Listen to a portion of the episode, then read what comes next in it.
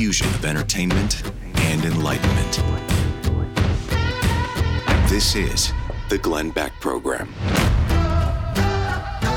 Stu and I talk about all the time how we we know names, but we're both so freaked out about names, getting it wrong, forgetting whatever, that we just don't do it. We just we're like, uh, here's a person.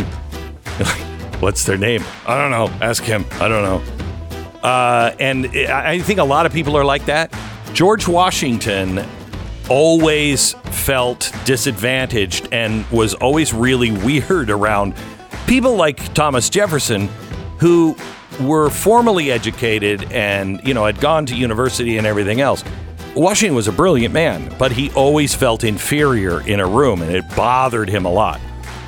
Uh, I am about to step into a room with one of the smartest guys I've run into. I I had no idea that his father was Andrew Klavan, a very good friend. I had I didn't even I, when I looked at the name Spencer Klavan, I, it didn't even register with me. And I'm I just pick up this book. Um, it was recommended, and so I'm like, yeah, that sounds good. The American uh, or How to Save the West. How to Save the West. I've read a lot of these books, and it's like, yeah, yeah, I got it, I got it, I got it. This thing is brilliant, absolutely brilliant. And I come in about halfway through the book, and I, I come in and I said to my producers, we got to get Spencer Cl- uh, Klavan on. And one of my producers says, oh man, he is great. I'm so glad. Have you read his book? And I said, yeah. And uh, she said, uh, uh, you know who his dad is, right? And I'm like, "N- no. She's like, Klavan. I'm like, you got to be kidding me. So I'm a little. I'm just. This could go awry. Stu, you may have to help me out because the guy's brilliant. Uh, a little intimidating, but his book is so great and so easy to read and spot on.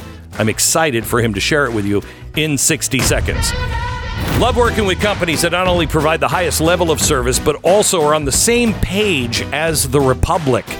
It's becoming increasingly rare, but one of my favorite companies is Patriot Mobile. Their goal isn't just to give you a cheaper, better experience with a cell phone, company, which they do, but they also stand with you in defense of our liberties and our values. Patriot Mobile.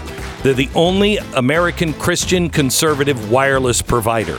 They offer dependable nationwide service on all three major networks, so you're going to get the best possible service in your area, but they aren't simultaneously helping, you know, abort babies in the back.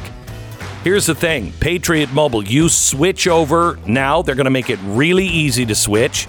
Uh, it will, you will save you money. You're you're getting the same coverage because they're on the same towers as the big three.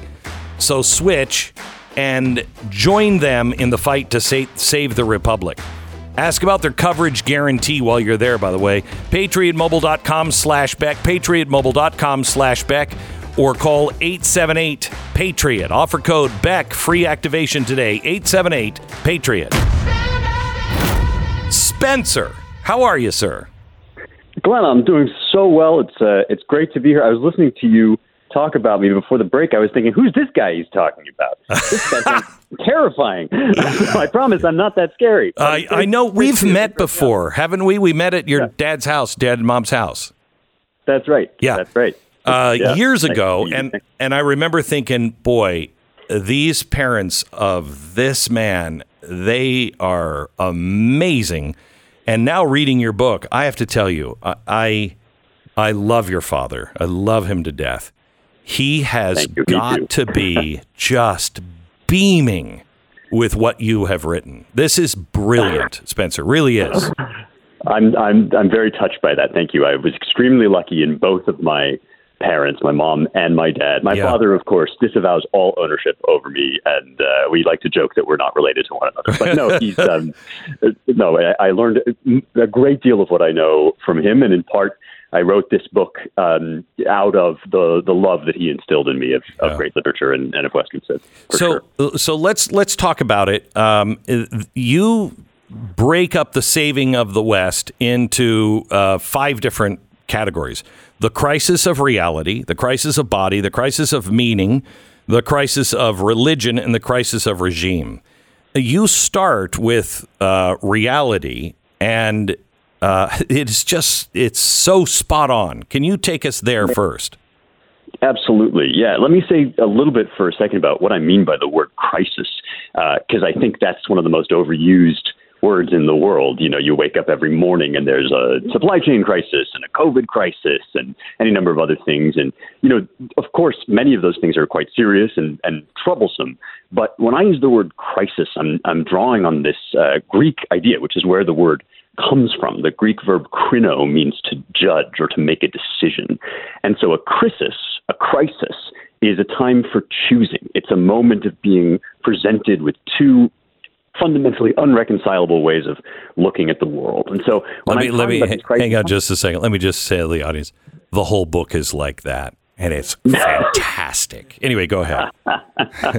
That's uh, here I am. This is my jam. No, I uh, yeah, absolutely. I mean, you know, this once you start to see this, the reason that the book is is written this way is that once you start to see this, you understand that underneath the kind of daily news cycle stories that we're constantly inundated with. They all feel kind of confusing and disorienting.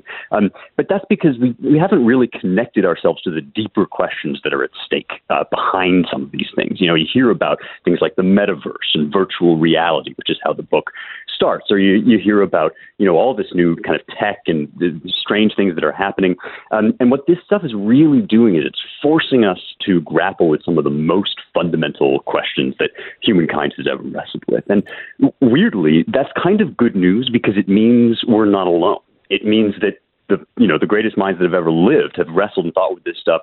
We don't have to face it just based on what the CDC or the WEF says tomorrow or Dr. Fauci comes up with five minutes ago. We actually have resources for dealing with this. And the very first question that we are up against when, whenever we start to think about these profound questions is the crisis of reality. And that's is there anything that is absolutely true and absolutely false, no matter who says otherwise, um, or is it all just kind of my truth, your truth, and it's sort of how we how we feel about it? And this is one of the most ancient questions in philosophy. It's how the book begins because I think it's the first question you have to answer before you can proceed in any sort of meaningful direction. So, can you? I mean, you lay out the case so well. Can you give a two minute uh, version of reality and the collapse of reality and and what we're really we should be asking ourselves?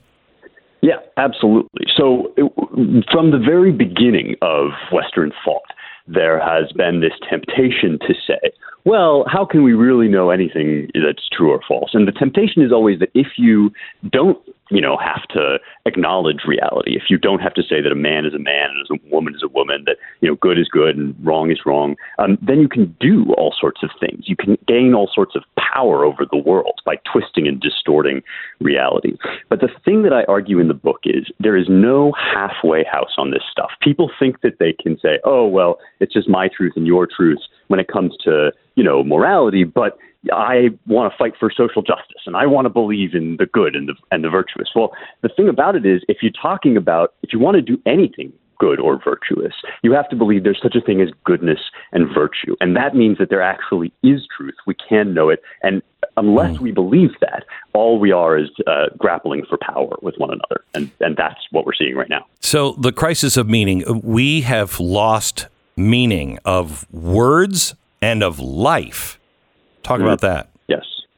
That's right. Well, when you talk about meaning, you, you're saying that the words we use aren't just, you know, word games. They're not just for fun. They're actually referring to something outside of ourself, outside of the human body, outside of just our little, you know, minds and the way we happen to want to live our lives. And the reason that this is so difficult for people is that if you're talking about things that are outside of yourself, you're ultimately going to get to the thing that is highest above you, that is most outside of you. That's the supernatural, and that's the divine. The divine.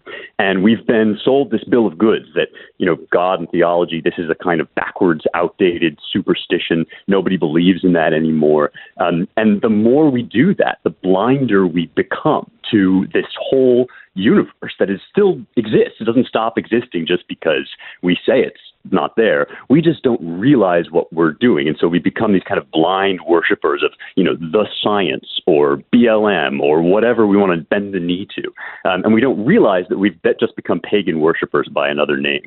Um, and so to really recover a sense of meaning that won't enslave us but will set us free, we've got to let the divine back into our lives. So um, we have just, you know, we see half the country um, mm-hmm. And there's a lot of people, like for instance, I think Elon Musk is one of these.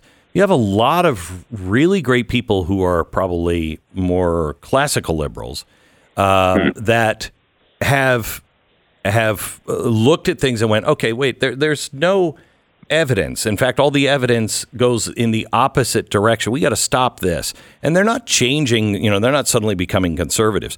But half of the country is just locked in on things that do not make sense.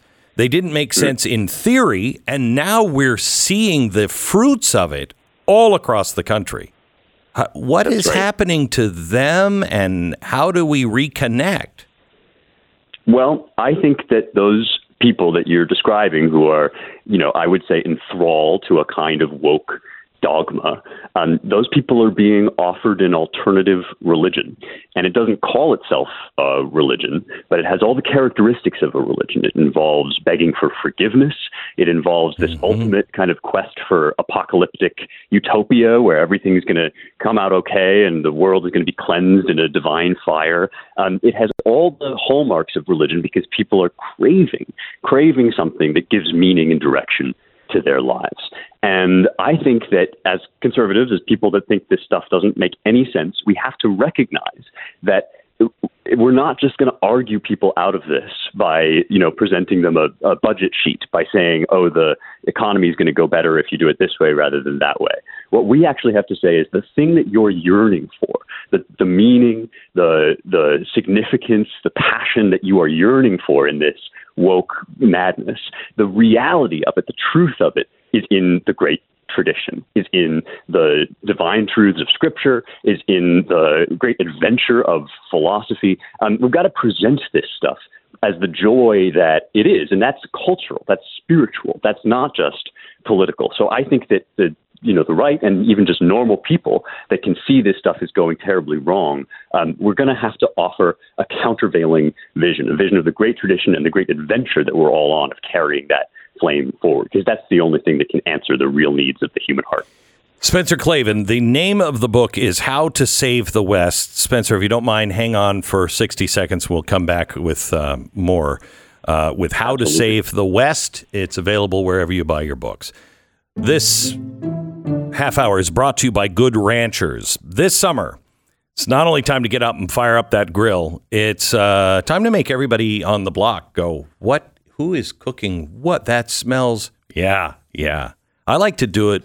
If I have a neighbor like Stu, vegan, oh, I put my grill right at the fence, right at the fence. Mmm. I'm not for him, but for everybody else in the family that he is depriving. I, I have those. a grill. I grill all the time. I'm not nice. vegan. I, there's so many mistakes in this analogy. I can't even. I can't cover them. Who are you going to buy? Who are you going to believe? Him or me? That's okay? a good point. You come here because you know who's telling you the truth. Mm-hmm. Most of the time. Some of occasionally. Yeah, occasionally. Anyway, uh, Good Ranchers. Good Ranchers uh, has American beef from American ranchers. You're going to love this beef. It's so good, so tender. All comes from local farms and ranchers, uh, ranches. Uh, it also, you're doing good by going to Good Ranchers. They donate 10 meals uh, for every box ordered, 10 meals to Americans in need. That's over a million meals so far. So you're doing good while you're eating well. You're having great beef, and they have a special $30 off of any box at goodranchers.com. Plus, here's the extra added benefit uh, you've heard of this thing that is totally transitory called inflation. If the price of beef keeps going up, and oh, it will, uh, you've locked in your price. So as long as you're doing business with Good Ranchers, you lock in your price of the meat right now. American meat delivered to your door. GoodRanchers.com. Use the promo code Beck. Save 30 bucks. GoodRanchers.com. Promo code Beck. 10 seconds. Station ID.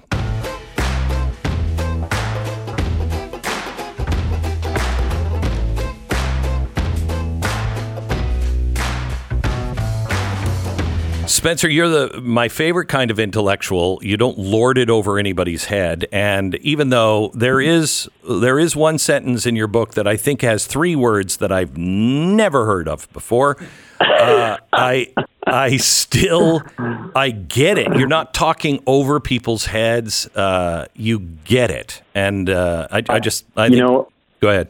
I actually did not go to grad school for the purposes of feeling better than everybody else. I think that puts me in a vanishingly small minority. Yeah, But it does. that is- that- Yeah, it does. It does. You're not- for us, right? I mean, yeah. You're not spouting knowledge to show everybody how smart you are. You are connecting the dots and telling stories that, you know, most of us haven't learned or we learned a little bit and forgot.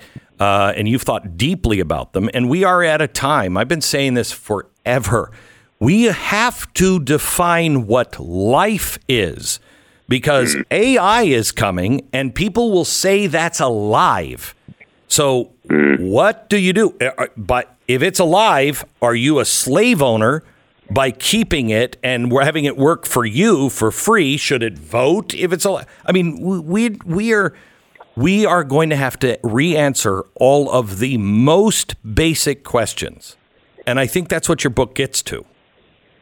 That's absolutely right. Thank you. Yeah, well, it speaks actually to what you were saying about not lording the you know the great books or the canon over people. Um, that's incredibly important to me. That's you know really personal for, from my perspective because these things, these books that sit up on the shelf and we kind of think of them as you know big scary words, Plato's Republic, Aristotle's Nicomachean Ethics. You know, uh, we treat them as if they're beyond us, or even maybe they're kind of you know outdated, or they're they're not worth reading. And we've been told this by our kind of cultural legislators, by the people that said, "Hey, hey, ho, ho, Western Civ has got to go." And for me, growing up in a house filled with these books, one thing I really quickly realized is that these great minds are not there to intimidate us. They're mm-hmm. actually our greatest friends in the world. They're mm-hmm. there to teach us about what it means to be human and how to be good at being human. And that's not something for eggheads like me to specialize in. That's something for everybody to care deeply about. We all do. And so when you crack open a book like that, you'll find so much more sanity and common sense Oh, yeah. than you will from our kind of modern gurus And- on, on a lot of this stuff. And what's amazing is you you find that you are not alone. That Yes. I mean, I remember when I first I had to be thirty when I first started reading, reading Plato. I mean, really reading it to learn something, and I was shocked at how relevant it was. It was like, oh my gosh, I'm struggling with that now. Oh my gosh, I I understand that mm-hmm. problem, and we we we lose that because our history has been so poorly taught that we mm-hmm. we think these things are just incredibly boring but the answers are all there because these are eternal truths or at least the search for an eternal truth. Um, y- you say um, save save the west um, and we are looking at a time where it looks like america could i mean just go down at any time. Um, is there is there anything about uh, this time that gives you hope that you're seeing that we are different than the past, uh, or is it kind of inevitable? You know, this is one of those questions that I have wrestled with myself, and I know probably everybody listening to us right now is, is worried about this very thing. What's going to happen to us? And a lot of the times this gets framed in terms of like, are you an optimist or are you a pessimist, right? Do you think everything is going to go great or everything is going to go poorly? Hmm. And one thing I've realized is that both optimism and pessimism are kind of mistakes because they're predictions about the future. If you're an optimist, you think everything's going to go well. Maybe you don't work hard to preserve the Right. great tradition. If you're a pessimist, you think it's going to go badly. Why would you do anything? And so, my question always is where do you put your hope? Where does your hope lie? Because hope is a virtue. It's it's actually one of the central Christian virtues. And my hope is in this tradition that I am delivering, which has endured both the rising and the falling of great nations. Doesn't matter. It's a matter of indifference. What what ha- doesn't mean it's a matter of indifference. What happens in our politics?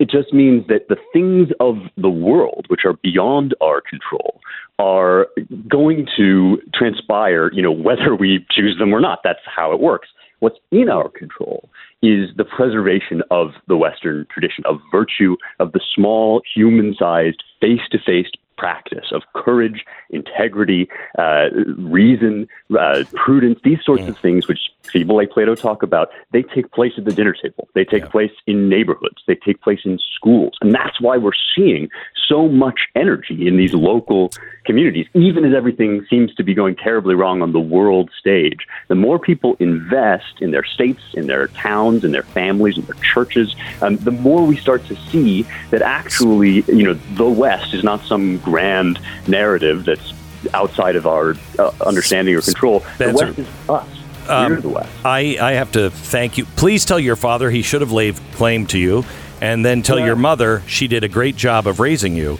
Uh, it's So, I'll fantastic. pass that on. Fantastic. Thank you. Um, how to save the West.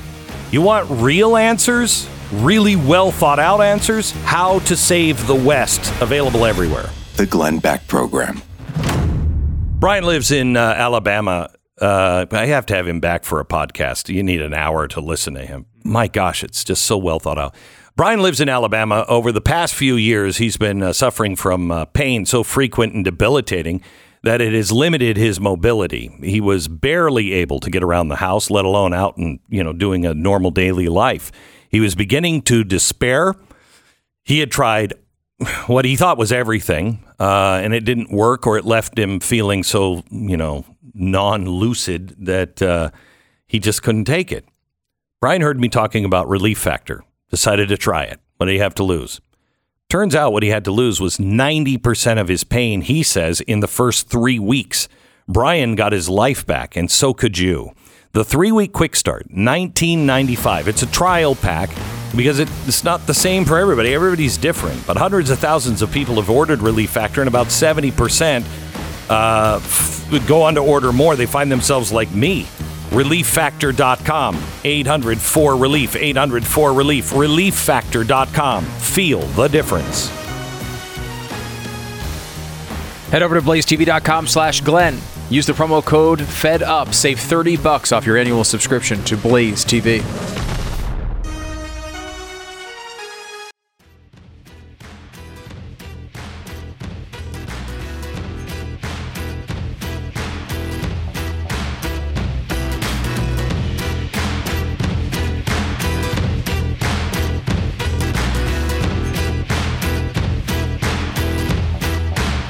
Want you to hear um, from CNN the corporate cost of culture wars. They're asking should businesses back away from this because of what happened to Bud Light and what's currently going on with Target. Listen to the analysis. What advice could you give companies that sort of get swept up in this? Well, um, the issue is who are you beholden to? Are you beholden? You're beholden to many different uh, stakeholders, but in particular, you're beholden to your investors, and uh, investors are not showing, uh, are not pulling back from looking at how companies. Okay, there's a uh, lot more on this, but let me just let me stop it there. You're beholden to many stakeholders. Okay, that's ESG talk, and uh, you're really you have to answer to the shareholders. So, who are the shareholders of Target? You ready? Vanguard with nine percent, BlackRock nine percent, State Street eight percent. Then another Vanguard fund uh, with 3%. Then Wells Fargo. Then Bank of America. Then another Vanguard 500 index fund. They're only talking about 12 people. You've got maybe 12 people that are really diehard into ESG at the top of these companies, and they're the ones telling these companies, you do this. Good luck with that, Target. Allie Stuckey is uh, with me now from Blaze TV. Um, hi, Allie. How are you? Um, I know you've been all over this, um, and it has been shocking. I walked into Target last Friday, and I didn't, I didn't know if it had been going on. Apparently, it had just gone up. And I looked at my wife and I said, "We are not shopping here. Yeah. this is this is way over the line." Right, right. And apparently, I wasn't alone with that. Yeah, you know, some people started boycotting a long time ago. I started boycotting a year ago. So I was even kind of late to the game in some ways. Some people were boycotting when they were allowing men into women's restrooms, which they were ahead of the game on that. Right. Um, but I started boycotting last year when I saw that they were selling, in the name of Pride Month, these compression tops, which they're selling again this year, for young girls who want to pretend to be boys, to look like boys. And I just thought there's really no more wicked message than that, that It your is. body is bad, that God made a mistake with you, and we will help you cover up the body that God gave you so that you can pretend to be something else. Like, how self loathing is that? And then now, as you've already talked about, they have the same thing for boys with the tucking swimsuits and all that. And I just said, you know what? I don't boycott everything. I don't divest from every corporation that doesn't agree with all my values, but I'm already spending too much money at Target. Those Target runs end up, you know, Yeah. racking the bill with things that you don't really need. And I can't spend that much money on a company that is directly opposing everything that I am fighting for. So I know it sounds difficult, but I stopped shopping there a year ago and I haven't looked back. I have to tell you, uh, I, I think, I think if this becomes a Bud Light thing, the entire thing begins to fall apart because Bud Light expected a hit and then turn it around. But if people start to look at Target like I now look at Target Right. and go, "You are an enemy to my family," Yes. um, then things begin to change. When somebody walks into uh, the kitchen with a Target bag and somebody else says, You shopped at Target? Right. That's when it's over. Yep, absolutely. And they just took it a step too far. Even for the people who are like, okay, I can tolerate the rainbows, that's fine. Yeah, it's it's fine. one segment, whatever. But when you're talking about bathing suits meant to cover up male genitalia for um, pretty young boys it looks like depending on you know the product that you're looking at. I mean really if you're associating with that. And i just want to say because it's really suburban women suburban moms that are propping up target and i would say a lot of christian women. A lot of women go there specifically for chip and joanna's magnolia line. That's another one Yes. people should be writing to Chip and Joanna and saying, Are you seeing what's going on? How can you remain silent with a partner that is doing this? I mean, I know they have contracts and it you know it's something you walk away from but you should at least speak out Right. And you know, they're it's not like they don't speak out about other things because Right. a few years ago after the whole George Floyd debacle, they did make statements about, you know, the dangers of racism and white supremacy and doing better and doing the work. So they're okay with speaking out about some social justice issues. But guys, you have represented yourself as strong Christians, as defenders of the Christian faith and family and family. And so at this point, I do think that their silence is strange. Yeah. So, do you think this is something that we've seen the biggest part of, or do you think this becomes a Bud Light thing? I think that as long as those of us who have a microphone or anyone who has influence, whether it's small or large, continues this, continues to double down, don't take their little statements, they're moving the segments to other parts of the store as, oh, we won. No, you double down. I'm asking people at least for the month of June. And I know some people think that they're totally dependent on Target, and that's another conversation for another day. At least for the month of June, women, Christian women, suburban moms, do not shop at Target, at least for the month of June. I think that could make a difference. I, I will tell you, um, they will wait it out. Um, but Bud Light is now six weeks into it. Is that right? Six, seven weeks? Yes, Six seven. weeks. And they're down 30% or 29% now. And they're freaking out now. They expect us, because we don't do this, they expect us just to go along. And I, I think there's we've hit a turning point in all of this um, to where people uh, with Bud Light, they were. It doesn't make sense that we didn't do anything about Nike, and yet here comes Bud Light, and all of a sudden there's something that has happened in the minds of Americans. Yeah. And I'm hoping that this is the next shoe to fall because if it happens to Target and Bud Light, the number one beer in America, it happens to those two, it will put all corporations on nord- notice something's changed. We're not, they're not going to take it. Mm-hmm. Look, the idea of boys being able to come become girls and vice versa and all of the bodily mutilation that we've seen come from that. Whether you consider yourself an independent or whether you're a Christian or not, that's just too far for people. I mean, obviously, as a Christian, I'm for traditional marriage and all of that. But even just for the non religious, non conservative person, the idea of a little boy being told to talk is just too far. It's insanity. And I think that's why. I think that's why it's changed to this year. I think that's why there's more vitriol and because there's a lot of disgust and a lot of depravity It's- that people just- don't want to be a is- part of. It's evil. It's Mm-hmm. evil, and it is it is so it is a slap against the face of every woman, every girl. To bind, would, would anyone go to a place that's like, "Hey, women, you should bind your feet like they used to in in uh, China"? Right. No, we know that's horrible. You now want to bind women's breasts? This is this is so far over the line that uh, and Yeah. and then on top of it, the fact that they are doing business with a designer who is a Satanist and has no problem saying it, and some of his designs are like. Uh, what was it? Satan. Uh, Satan respects pronouns. Yeah. Also, murderous things of like uh, times up for homophobes or a homophobe headrest, which was actually a picture of a guillotine. Guillotine, yeah. So, I mean, this is a murderous person that the people at Target were like, yes, we want to partner with you. I can't believe how deeply it goes because Yep. that's not that's not just a corporate decision to say, "Hey, let's get into the LGBTQ because of the the S in ESG." No, no, no. This is a fundamental problem in Target. If your company has now started to bring Satanists in, known Satanists, and you're selling their product that talks about Satan, you've got a deep, deep problem at the core of you. And by ignoring it, it doesn't get better. It will only get worse. Don't, do not shop at Target. Don't. Tell everybody you know. Don't. I'm telling you, this is a big moment.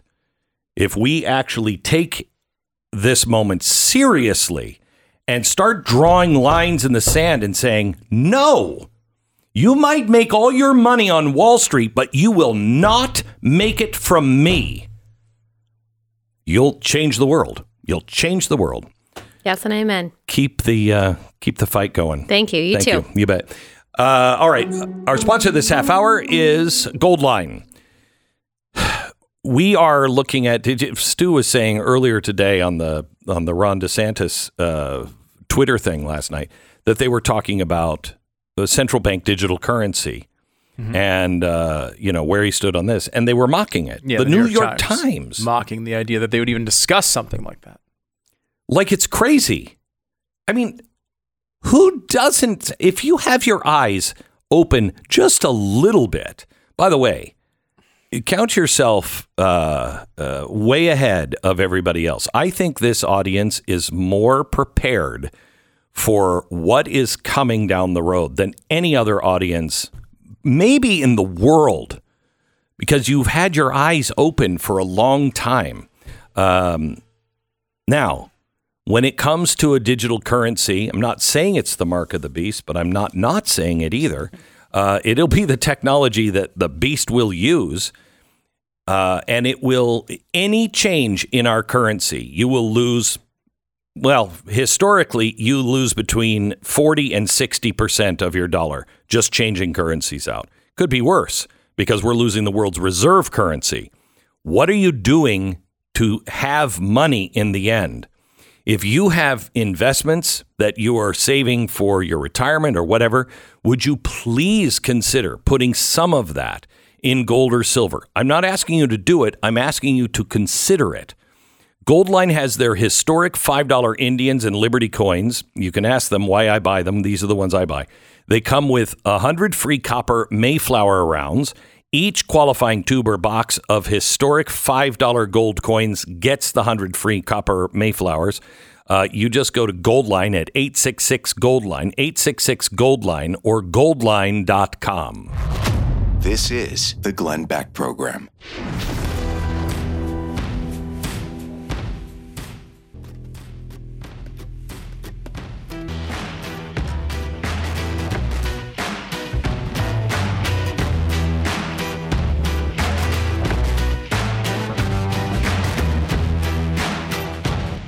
Hello, you sick, twisted freak.